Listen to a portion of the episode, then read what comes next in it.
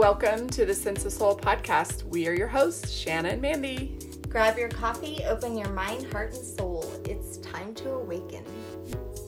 Today we have with us the author Matter Nan Webster, who was born in Amsterdam to two accomplished yoga teachers. Her bringing up was centered on the spiritual traditions and practices of yoga. Today, she is a licensed marriage and family therapist and is certified in Kundalini meditation. Her genuine love for humanity and fascination with the human mind and behavior inspired her to pursue a career where she could influence people and enrich their lives. She's here to talk about her new book, The Stressless Brain, which is an introduction for people to use meditative tools to change, transition, and ultimately heal their stress and anxiety. It is such an honor to have this beautiful soul with us today. Thank you so very much for joining us. Thank you so much for having me. I'm, I'm super excited. I love talking with people and playing off each other's thoughts and feelings and, and ideas back and forth. I love it. So, how did you get your beautiful name?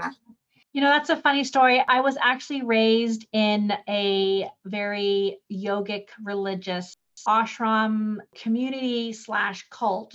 So I was born with this name. It's a yogic name. It's actually a Sikh name, also used in the Hindu faith as well. So mutter means sweet, honey, lotus, has many meanings. And Nan means eyes. So my name means sweet eyes or lotus eyes. So I kind of figure as a therapist, I'm able to see the beauty out of the muck. Oh, hmm. I want to rename myself. I love your name. Oh, thank you.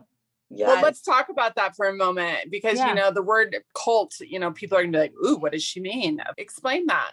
Um, it's interesting because if you think about it, all religions, and this might push a few buttons, but all religions started as cults. Yeah. this pressure of you don't believe this, then you're out. And, and, this can happen in a sorority. This can happen in a religion. This can happen in a family system. Right. Yeah. It can happen in university or in our government. So I think that it, it is this pressure having to conform. And whenever we have that pressure, and religion is really, I mean, it's a really great example of the extreme of that as, as a little girl and I love my grandparents. They're passed away. I love, love, love them. And they were raised Catholic and I was raised Sikh. And they used to be like, you know what, Mother Nan, you're going to be going to hell. And I was like, what's oh. hell? You know, and but they didn't mean to be mean. It's this piece of when we believe something and our belief becomes very narrow and we start feeling like we're going down a hallway that never ends in our thinking, that mm. becomes a bit cult like. And especially when we go into the place of you need to believe what I'm believing, then that is kind of cult like because, you know, that taps into also codependency. I'm afraid to mm. speak my mind because you might cut me off. You may stop loving me. You may think something's wrong with me. That's also what happens in a cult, happens in relationships. Yeah, I mean, it's even with politics. Like in 2020, a half a dozen clients who I was just working with them because one was Republican and one was Democratic. And I'm just like, and they were fighting and fighting. And, and it was just so intense and like almost on the verge of divorcing because of a difference in politics. It's, I mean, it could have been like, you know, if you're Mormon versus Catholic, or if you're Jewish and, and Muslim or Catholic or so it can't it's again it's this this piece of you know how do we like you know if you think you know like I, I, really love when i was reading on your website that purpose and meaning in life and connecting to the sense of the soul. It is this sense of well who am i? And you know when my sons say things that are like opposite of my belief i asked him like well how does that work for you? What are you getting out of it? Like you know i was telling my 18 year old son today on the phone like you are an adult. You got to figure this out. I can tell you my opinion but ultimately it's your life and, and you got to stand within what you choose yeah. which is hard. I've never thought of codependency the way you brought it up. Shanna and i have talked about codependency and we're both in recovery from being codependent I had a woman I was waiting on last night. I'm serving at a restaurant part time who said mm-hmm. she was in recovery. And naive me, I just assumed she meant alcohol. And she's like, no, from codependency. And I sat there and I thought, I love that people are admitting that and saying that and mm-hmm. freeing themselves from that. Yeah. Well, and actually, they do have like AA, they have CODA. Mm-hmm. Mm-hmm. You know, we're trained that as children with our parents. It's the cycle of, of relationships. And I think that, you know, I, I tell my sons and I tell people like, I really want my children to be 10 times greater than me. 10 times. I always joke my kids were little, like, I didn't know they would surpass me at age four. But part of it is how can we love without putting hooks as a parent? And because that helps them then as they become adults to not put hooks into their partners and picking healthier partners. Codependency is a lot of when we are afraid to say something or do something because the other person could withhold something love, communication, sex, money, kindness. You know, people can like stonewall. Silence. Silence in Japan to completely shun somebody by being in a person's presence but not acknowledging them at all is like the worst torture. Mm. Mm-hmm. You know, I, I want to dig into this a tiny bit deeper. Yeah. I think that it's one of the hardest things for mothers, especially to grasp is how do you love your children without having those hooks? Yeah. Like, what are some actual tangible examples? Because when I try to explain to people that there was a moment in my life where I was able to detach with love those hooks mm-hmm. and understand that I don't own my children, that they are not they are not my property, and I was able to, as Shanna always says, loving them without attachment. Mm-hmm. People look at me like I'm crazy. Like, how do you do that? I mean, they're mm-hmm. literally attached to you with an umbilical cord. They are attached to your nipple when they come out, you know, to feed them. Like, how do you mm-hmm. not attach yourself to your child and you're still able to love them? Yeah. My hair was down to my waist. And when my son left for college, I cut it all off. And I decided it was a bit of a ritual of, of cutting it off. The braid itself is a foot and a half long, and I'm going to donate wow. it. And I mean, I love what you're sharing. And, and it's so true, Mandy. Like, they're not ours. We were the vessel that brought them to this experience of this human experience of life and they're not ours. And a tool that I've used for years and years, and I teach it with my clients, is when you find yourself feeling hurt because sometimes out of hurt we we hook people our our children our spouses our lovers whatnot our family and out of love we hook people. And what i do is when i find this this it, it it's it can be a neurotic feeling. So you first step is you got to start noticing how am i feeling? Because i always tell people if you can't reflect you can't correct. If you can't see your behavior you can't change it and the second thing is, I am continuously blessing my children and letting go of my attachments. And for me, God is not a bad word. So I'll say, you know, God bless my first son. I let go of my attachment. God bless my second son. I let go of my attachments. And I'll say it again and again because I'm cutting those hooks. Whenever we have these exchanges with people, I, I've, I've talked about this for years with clients. We have these invisible strings between our partners, our children, our family, our friends. Some of them are healthy and some of them are unhealthy. But the hook, I've always thought of them as like, i am not a fisherman or anything, but a fisher's hook has two hooks. There's one that snags the fish and one that hooks the fish so it can't release. And emotional trauma, drama, and love are hooks. Mm-hmm. And because our soul doesn't have a hook, our soul's like, wow, I'm feeling love. And our soul's going, wow, I'm feeling hatred.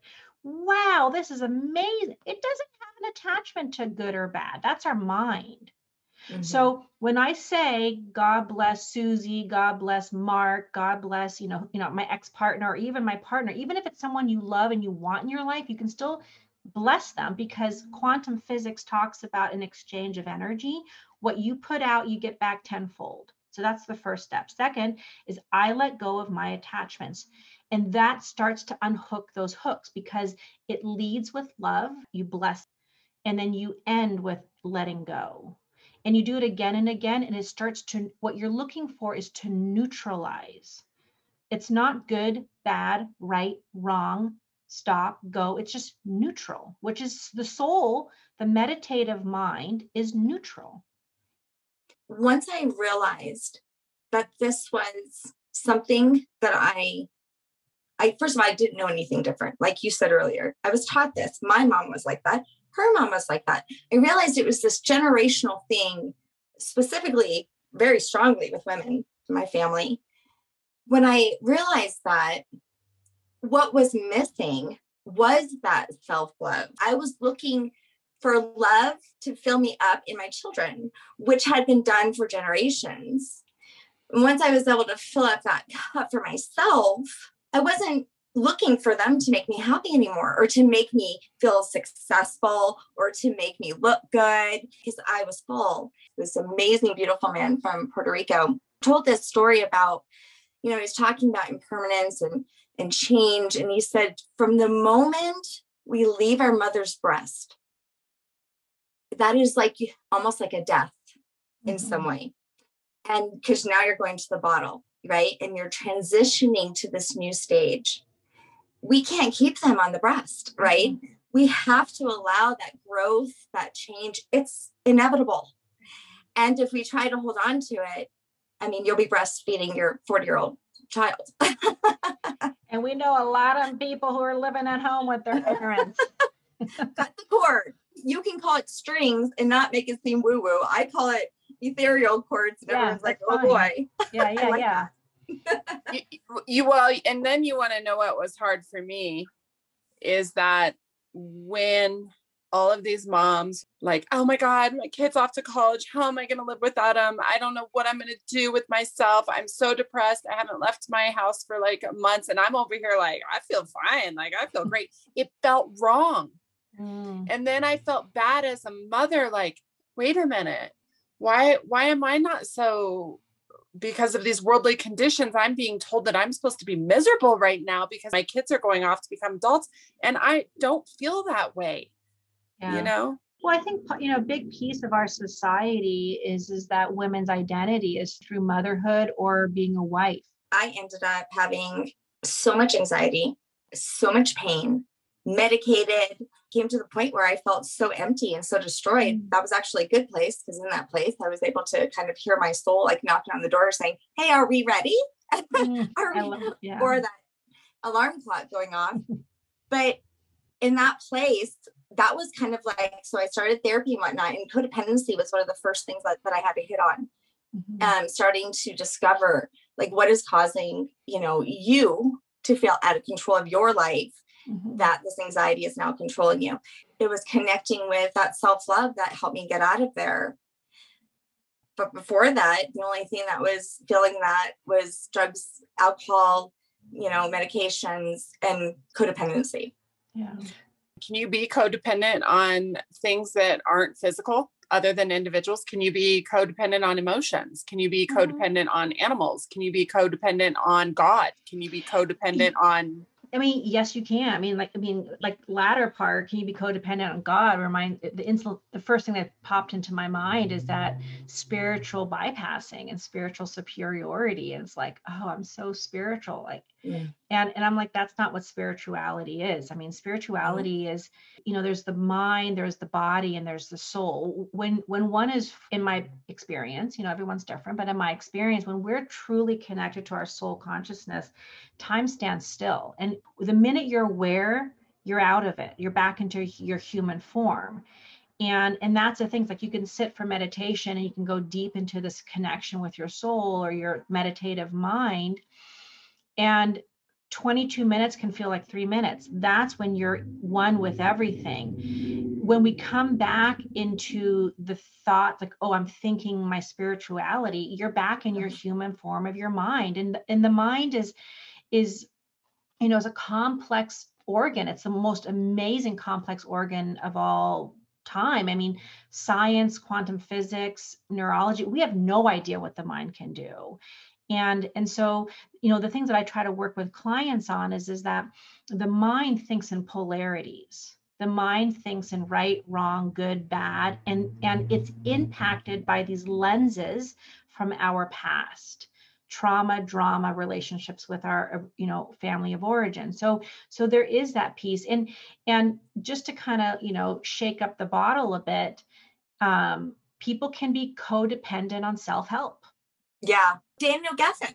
Yeah he yeah, wrote he, a book on that. Yeah. Self-help addict. Yeah. Because people can be it, it Mhm. um you know they have to go again and again. When i was 22 i got married at 22 very young 25 Yes. years married this this this year.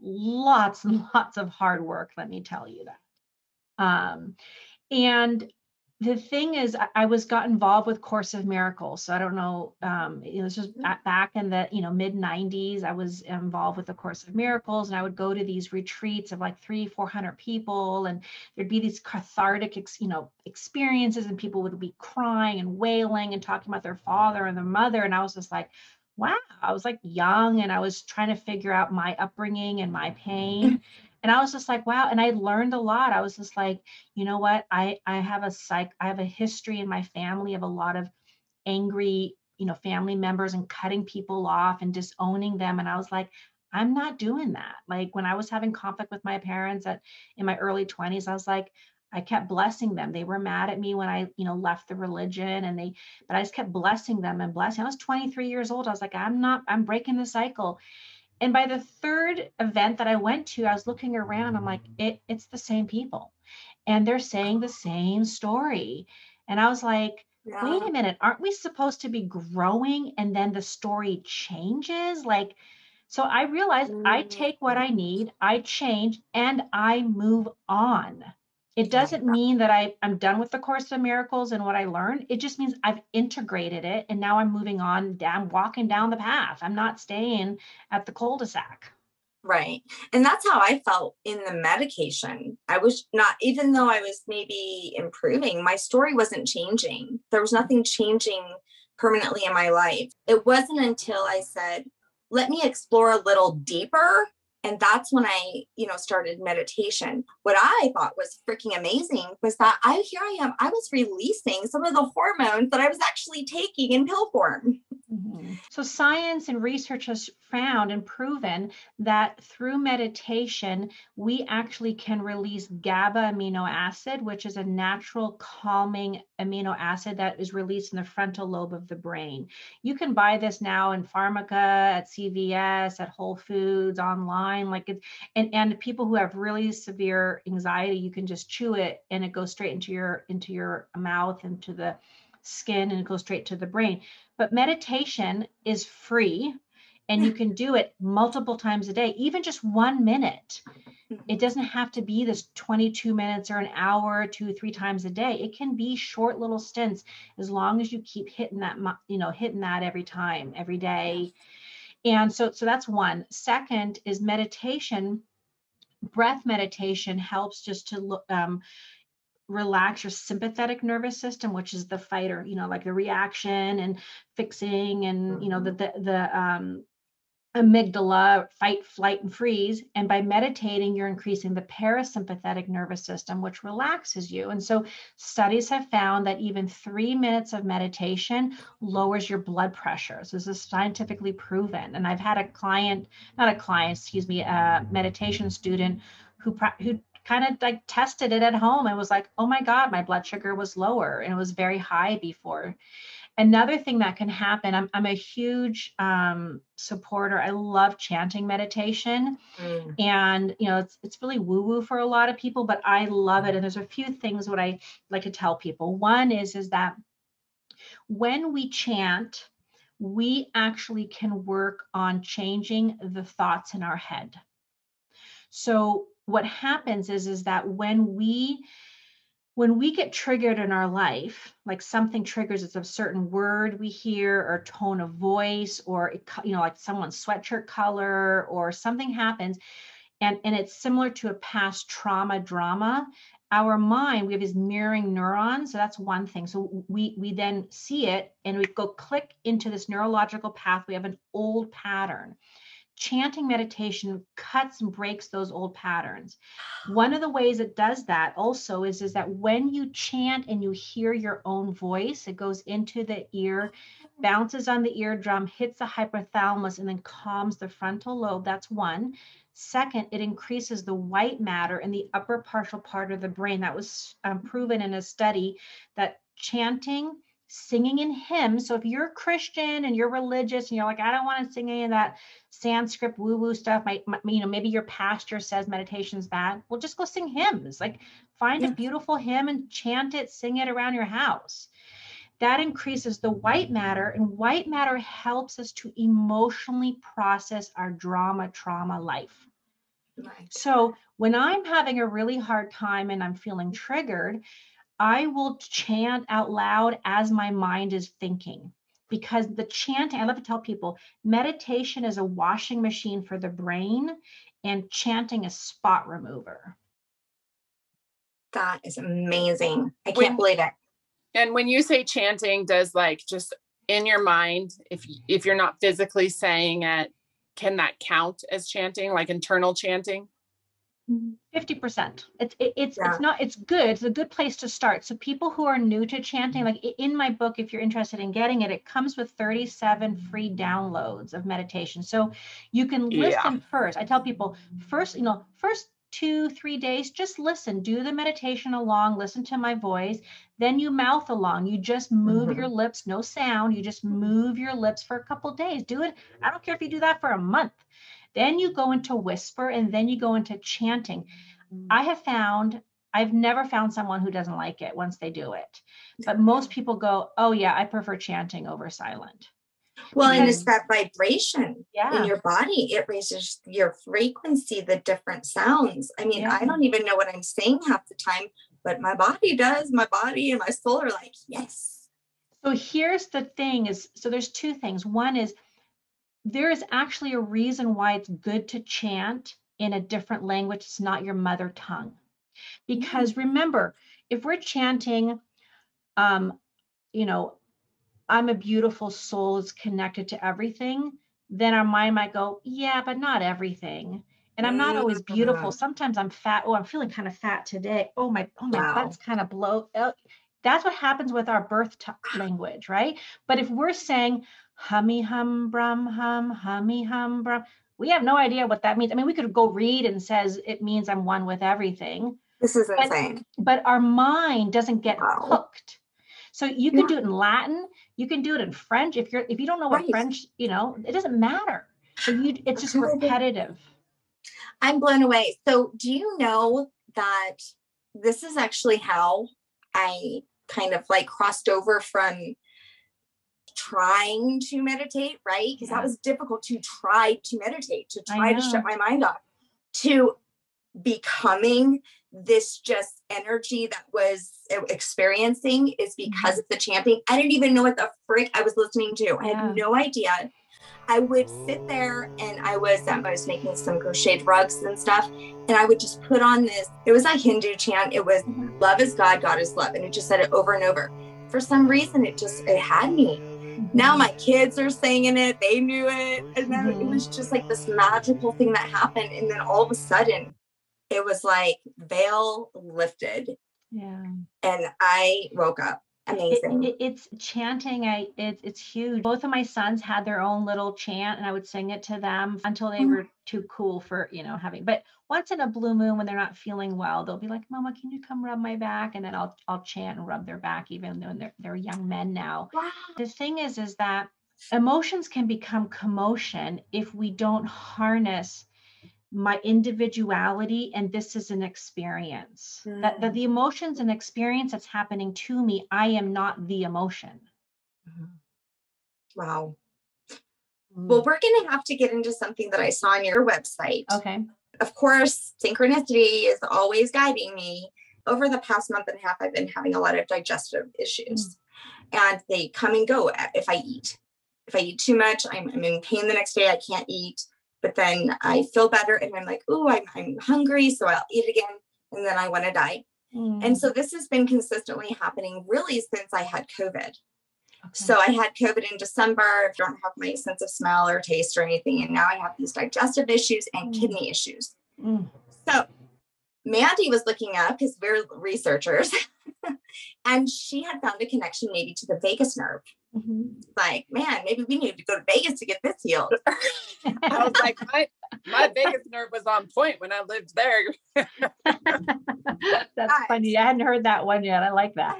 so I am. I was kind of um, um, you know, thinking, well, that might make sense. You know, that could be a possibility. Maybe there's some nerve damage or something from COVID the other night I was like, I need to focus on this more. I need to try to connect with this and, and just mm-hmm. really, you know, see if I can try to do some inner healing, you know, from the inside out. I just like typed in healing meditation, right? Wasn't looking for anything specific, was just going to fall asleep to it. And I saw Deepak showed up like first. And I was like, oh, I love Deepak, you know, shout out to Deepak. And so I put it on not knowing anything. And I, I don't, I didn't even read it, you know, put my headphones on and laying down. He starts saying, let's activate the vagus nerve first breathe in for four, hold for two, exhale six. I did it over and over and over. And just like the first five minutes, girl, can't even tell you all of the nauseous that I felt, it was gone. Yeah. Then I go to research you, you know, for this podcast. And there it is again. I don't know much about it. I think that most people don't know much about mm-hmm. it. So can you help us out? Yes.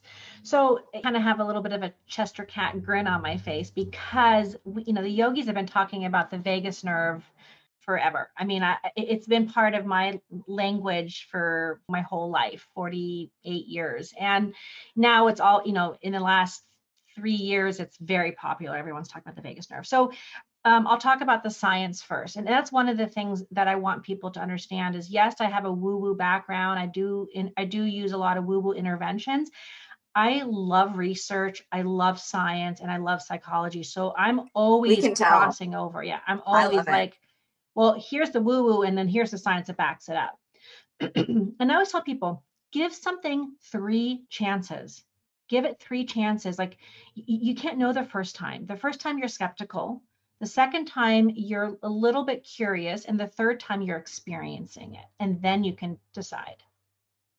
So the vagus nerve is actually in the center of our chest, and the vagus nerve is connected to every single organ and gland in your body except for your adrenals. And the reason why is because when you stimulate the vagus nerve, it's a natural relaxer in your body. You don't want to relax your adrenals because it's your fight or flight and, and you need that to be on because if you know if someone breaks in your house you don't need to be like totally relaxed. You want to be instantly on. So that's one thing. Second is is that the vagus nerve can be stimulated through rhythm and patterns. So I did read an interesting study many years ago in New York that these doctors created a machine that they can, for a price, put into your body and you push a button and it will stimulate your vagus nerve. And I'm like, inside your body? Yes, In- inside oh. your body. You can do this with your breath and with chanting. So, all chanting, here's the thing is there's a difference between chanting and singing.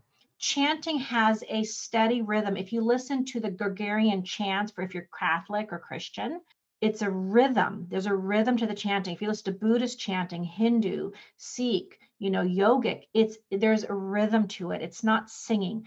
That rhythm stimulates your your your organs and your glands and specifically your your vagus nerve. When you stimulate the vagus nerve it actually can lower inflammation of your body.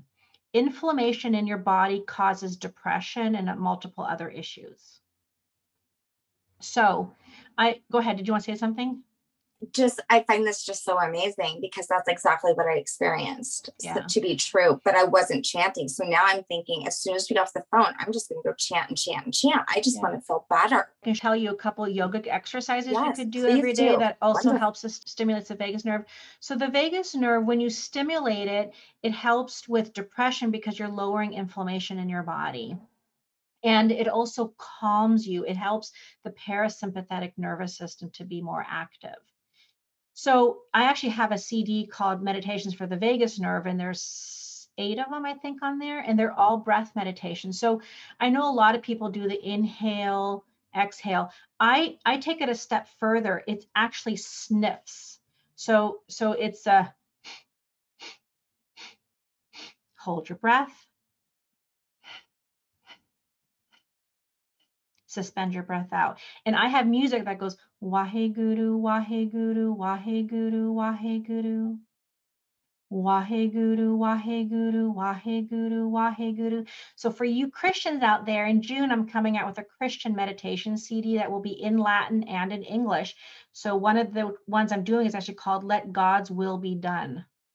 And so it'll be in English and it will be in Latin for those of you who really just really feel connected to your Christian roots and belief system.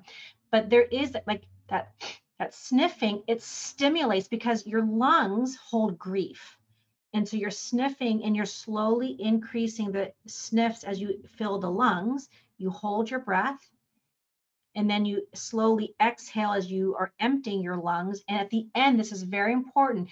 You want to pull the navel, the belly button into the back of the spine on the exhale you so you've completely exhaled all the CO2. You sit in that in that space and then you inhale again. And oh and that will help there's been a few nights where I mm. can't sleep because it's so bad.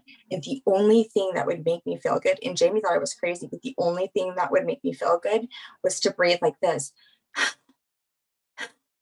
over and over. Wow. And he thought I was like in agony. I was like, listen, it's making me feel better. It's not that I'm in that much pain right now. It's actually helping me. Just listening to my body that night, mm-hmm. I was able to connect with yeah. what my I needed with my breath. And that wasn't that's amazing. That's a perfect example how if yeah. we're able to really truly just be present with our body, we might have the answers there on, on how we need to breathe or what we need to do some just a couple yogic tips. These are things that help our lungs and help stimulate the vagus nerve.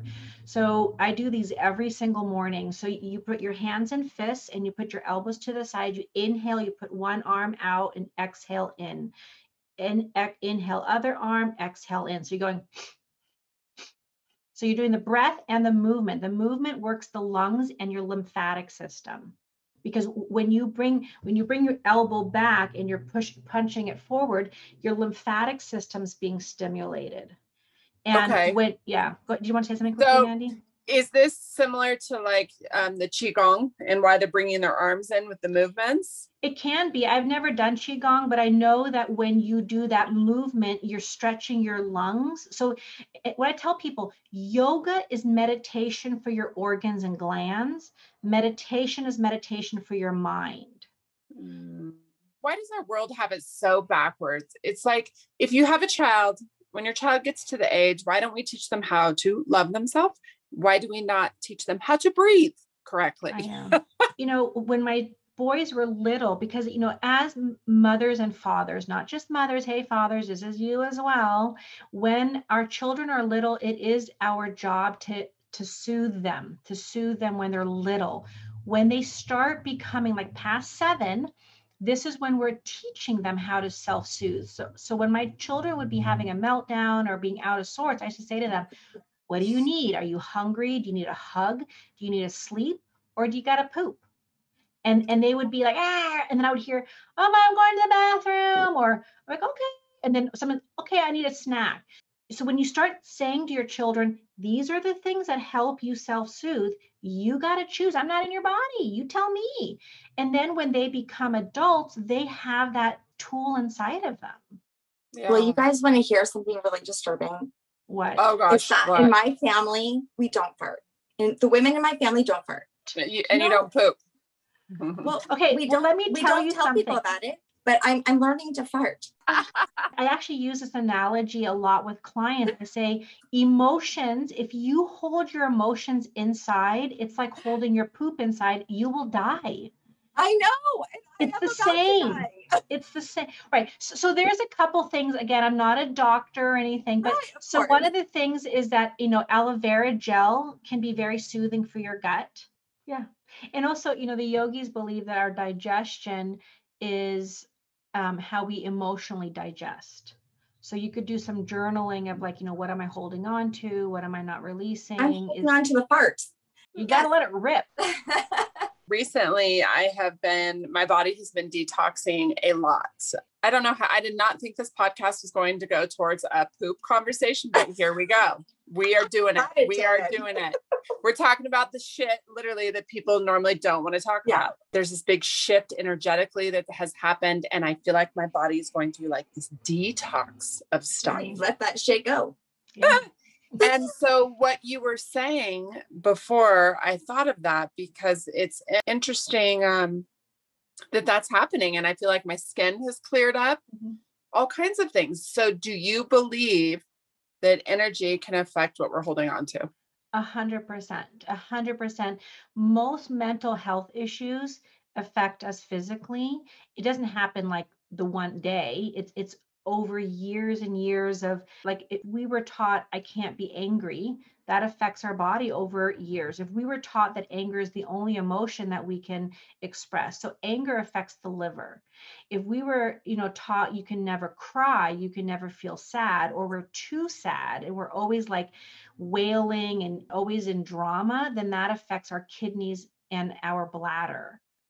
It, well, that's what I have. So yeah. this morning I found out I have kidney stones and so that's yeah. So that's fear. Again. So that's fear. fear. Yeah. Fear to fart. I'm telling you, fear yeah. to fart. You know, we don't need our amygdala in the ways we originally did when we first were on Earth. You know, we don't have mm-hmm. tigers jumping out of us. We're not literally every day fighting for our lives. Can you control this vagus nerve like so that it's not overreacting um, in ways that we don't need it to like we used to. Yeah. Well it's not your vagus nerve it's actually your mind. Okay. so so that's what i tell people is is that you know you were saying earlier shanna that that you know people have this misconception that meditation is silence and being in stillness. Mm. that's not what it is it's not like people who've been meditating for 50 30 years if they can get you know 30 seconds of complete stillness of nothing that's a huge achievement. It's not. So here's the thing is is that there's the brain and there's the mind. The mind cannot stop functioning. The brain cannot stop functioning or you would die.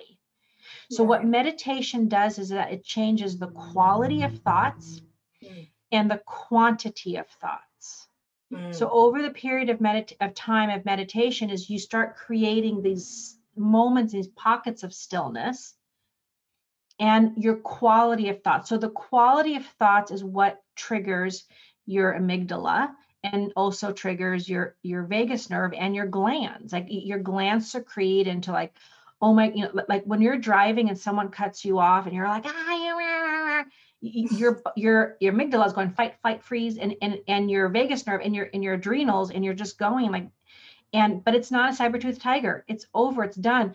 But people keep driving down the road and maybe talk to their co-pilot for five minutes what a jerk that driver was. Who cares? That person does not even know you exist. Yeah.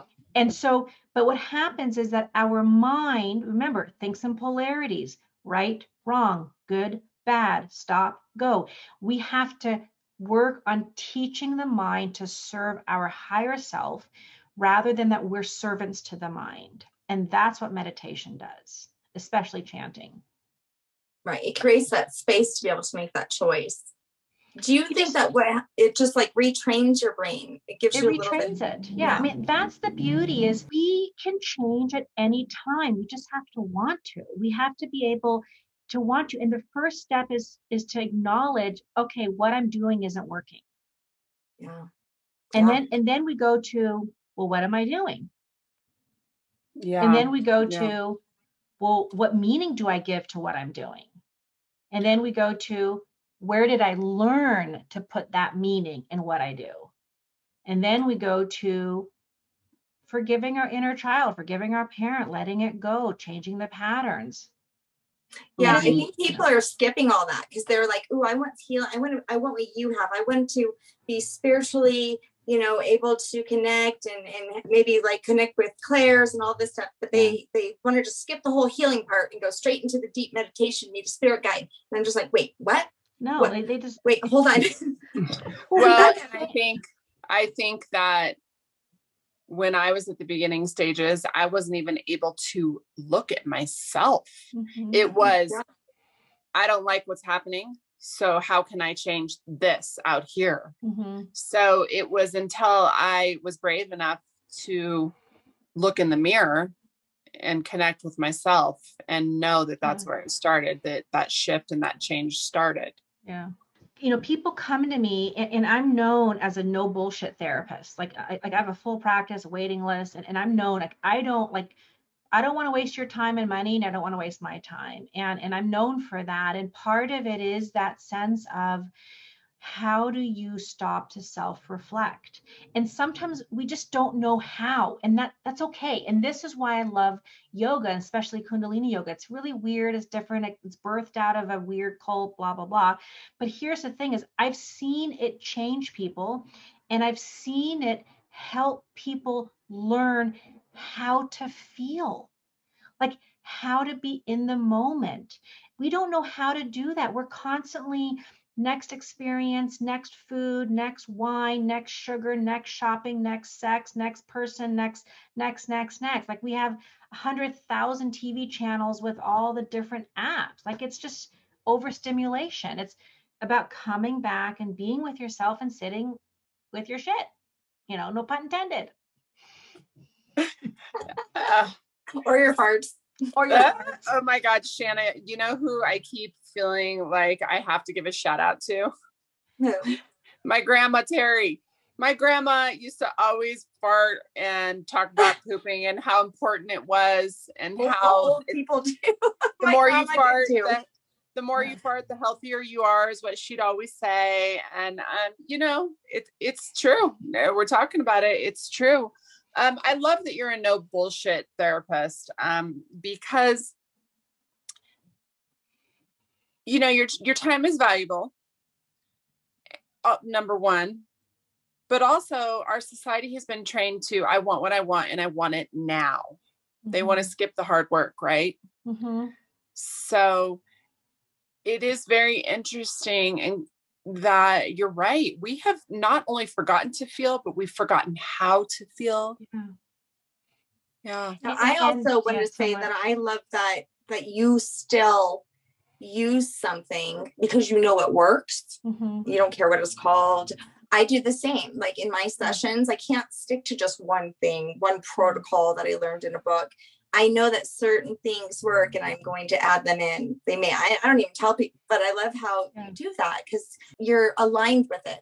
You know, mm-hmm. you trust that. I know that this works. We get stuck on the language part that scares people away with certain things you know, and part of that is just unfortunately, the more education and growth of our society, the more ignorant many have become. So it is that sense of you know how to be how to sit with ourselves and how to be with ourselves. And and you know we're not taught that. And, and part of it is like if you think of children that awareness can't happen really until their late 20s because their brain isn't even fully developed. But you can plant seeds. You you know us as parents you know need to be consistent and we have to do our own work and it's never too late it is absolutely never too late even if your children are grown or teenagers you as parents, we take the responsibility to change, heal, and grow.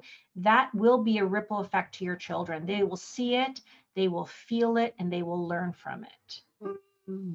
I love that. Let's talk about this book. Can we really have a stress free brain? You can have a stress free brain. It's about having a stress free mind. So the brain is just an organ. You know the brain's making our mouths talk. It's keeping us from falling over in our chairs. It's keeping our muscles tight. It's you know keeping us breathing. Our mind is what's focused right now on what we're doing. So like i said earlier what the problem is with most people is a they think that what they think is real and it's not like the, you know there's a quote by the dalai lama don't believe everything you think second is your thoughts are often an interpretation of your reality around you. It's not fact. The fact is the door slammed. me thinking my husband's pissed off at me is my interpretation. It he, the wind could have done it. It. It could he you know he might have had his earbuds in and had no idea you know he's busy in a conversation and didn't hear it but my interpretation is he's mad at me and now i might spend an hour wondering why he's mad at me and now i'm getting my i'm revving up my glands and i'm maybe calling a girlfriend and i'm talking to her and and that's like really so so this being you know having a stressless brain it's about the machine having it operating on a level that supports our life and then the chanting helps to deal monitor shift change our thinking we need this, Mandy. We need this. We all do. Yay. Oh gosh. Uh, Shanna told me before we got on with you, she said, This is going to be great talking mm. to you today. Yeah. it has been. I could we do just a quick chanting? Yeah, yeah, for sure. Oh, my God. Thank you so much. I'm like ready to hear. Okay. Okay. So topic. How about internal conflict resolver? Oh yes. So this is meditation to remove conflict. Now, I would like to tell people this is not magic. It just works one time, but you're going to have an experience. If you want something to have a lasting, deep experience, you have to commit to it every day. It doesn't have to be like 22 minutes, which is what a lot of people say. You can do you can do three minutes, you can do 11 minutes. You'll know after a period of time when you're like, yeah, I need to take myself to a little longer because I want it because you're you're it's like your mind's catching up with what you're doing and now you got to go a little longer. But it's okay to start with a minute or three. So so let's do three minutes. Does that sound good? Perfect. That, you know, that's, that's mm. even more than enough. And I love how you said, try it three times. Take it, you know, take that yeah. chance and get curious and then experience. I love that. I wrote it down. Loved it. Okay, good. So your eyes are going to be closed and your eyes will be focused at your brow point. Take your hands and bring them into Venus lock. That means you inter- interlace your fingers and you're going to put them at just at your center right be- between your breasts below which is where your vagus nerve is hold it there and we're going to be chanting hummy hum brum hum, which means we are we, we are one, or we are we, we are God. So I'm going to not speak when the music is playing so that you can hear the music. There'll be about a 30 second intro, and you're just going to breathe long and deep. When the chanting starts, you will breathe when you need to, and it sounds like this hummy hum, brum hum. Really quick note when you're doing the mm at the lips, that stimulates the vagus nerve as well. So come sitting, hands in Venus lock, the center of your, uh, your diaphragm area below your breast. Eyes are closed. Focus at your brow point, which is between your eyebrows and up an inch. That's the ajna center, the center of intuition. Breathe comfortably. And when the chanting starts, you can join in or you can just listen, whatever feels comfortable for you. Thank you.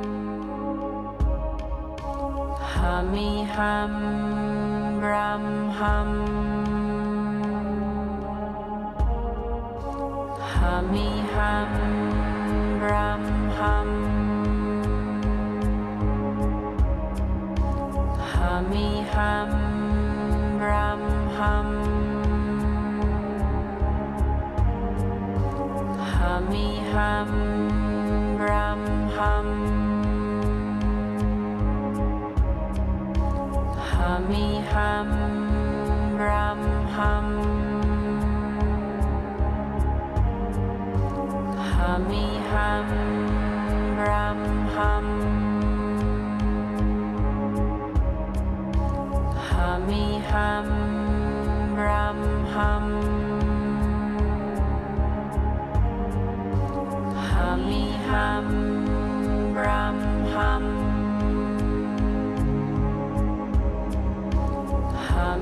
hum, rum hum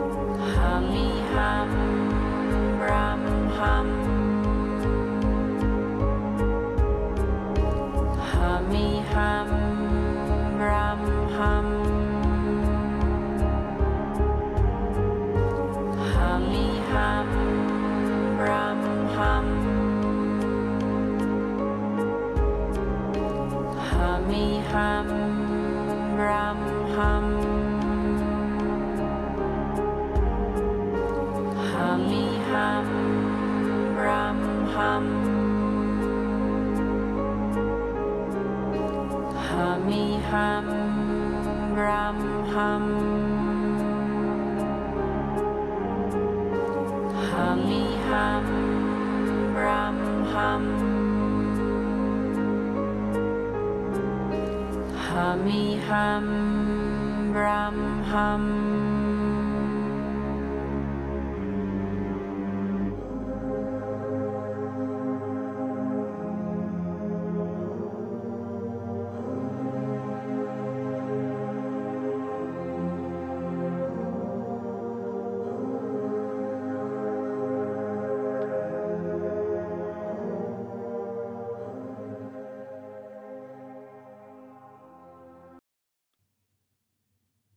amazing. I feel like super tingly all over my whole body, mm-hmm. almost like, whoa. I'm about to levitate. You might see my head go up. I love that you offer so much uh, gifted to people. That's what I love about our guests, too. I mean, you guys dump your souls into this work and then you're like, here, I'm going to gift it to you. Grab my book and you get 37. 37 free digital downloads, but there's more. If you go to SoundCloud and you find me, all my meditations, all of them, three minutes is always free. And Wait, the instructions are on my website.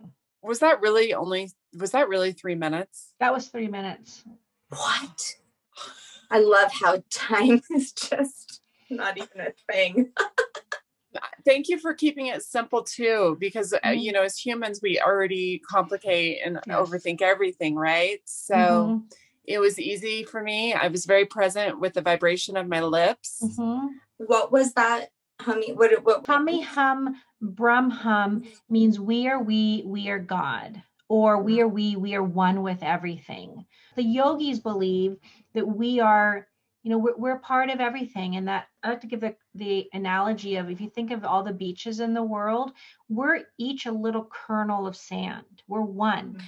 but all of us together we're we're a big beach you know and, and that's why you know when you have lots of people doing a march or creating a movement, it creates change because we're all connected. But sometimes the one little kernel is kind of hard to do. But when yeah. we meditate, we're connecting to like the three of us were connected, and whoever's listening, if if they did it with us, even though they're somewhere in the world, they're still connected to the three of us. It was interesting. Um, so Shanna and I, you know, both are Reiki practitioners, and I felt the first thing that came to mind was that all my chakras were being balanced. Mm-hmm. Thank you. Um, where can mm-hmm. people find your book? So they can uh, find it obviously on Amazon and Barnes and Noble everywhere. It's half the price on my website, and I do free shipping in the U.S. So um, okay. I encourage people to to um, come to my website and purchase it. Right now, I just released my audio book, so it's me reading my whole book. And I'm gonna tell you that was one of the hardest things I've ever done. But that that's coming. That's out. It's on my website. It's coming to Audible. So I'm yes. not sure when that will be. Well, I'm gonna definitely get that because I am all about Audible. I clean my house and listen, and it's amazing the nice thing with with the book the audible book is when you get to the medita- meditation section you can hear the instructions and you can choose to stop and then it has the whole 11 minutes right in the audio book so if you're mm-hmm. cleaning you'll just listen and you can listen or you just skip that chapter and go to the next one. Oh, so it's, it. it's right in there and it's all like embedded and such so. All right so we do this thing and it's so perfectly aligns with uh, the topic of poop. we do this thing at the end of our podcast called Break That Shit Down. And okay. that's hopefully what we did for Shanna's digestive system today. and now it's time for Break That Shit Down. Nobody can make you feel how you're feeling you have to be able to stop so you can reflect, so you can correct. Like that. That's reflect, reflect and correct. Yeah. Mm. If you cannot see what you're doing, you can't change it. I mean, because you're not even aware. But, so but, true. But if, if, if you're like, wow, I just snapped at so and so. If you're like, ooh, I just snapped at someone, then you can, you then you're aware. And then you can be like, okay, what was that about? What? Was, and then this is the big thing. What are you making up in your head? What's your mm. interpretation? Mm. Yeah. Another thing that I saw that you quoted that I just want to throw out there because I have it on my notes because I loved it so much. You said, breathing keeps you alive, meditation keeps you sane maybe I'll leave you with one very one of my most favorite stories about my son. So this is when he was probably eight years old, and he's my older son. We're driving in the car, and he's having a complete come apart meltdown. And I'm trying, you know, I'm trying to manage him. You know, that's what we try. You know, good, bad. We're trying to manage our children, and I'm trying to talk him out of it, distract him, saying we're almost right. home, ignore him, and threaten him. The more I, the more you know, and he's escalating, and I'm just like driving, trying not to lose it. So yeah. I start chanting. So I'm driving in my car and I'm chanting out loud because he's just mm-hmm. losing it in the back. And I'm just chanting, like I'm going guru guru wahe guru guru Ram Das guru guru. And he's like, stop chanting. and I said, I'm chanting for me. Dead silence in the car. And my son goes, Mama, will you chant for me too? Oh and the whole energy instantly changed. I chanted maybe for 30 seconds. And the whole energy changed in that car, and we were done. He was done with the meltdown. And I said, Of course. And I started chanting for him and for me. Like, like that's the thing is, is that chanting and meditation or singing hymns or Bible verses or, you know, again, affirmations, okay, good, but they got to be in different language. or something that our mind gets too hooked with our mother tongue language. Okay. But there's something that changes in us and helps us to let go of our hooks and our stuckness.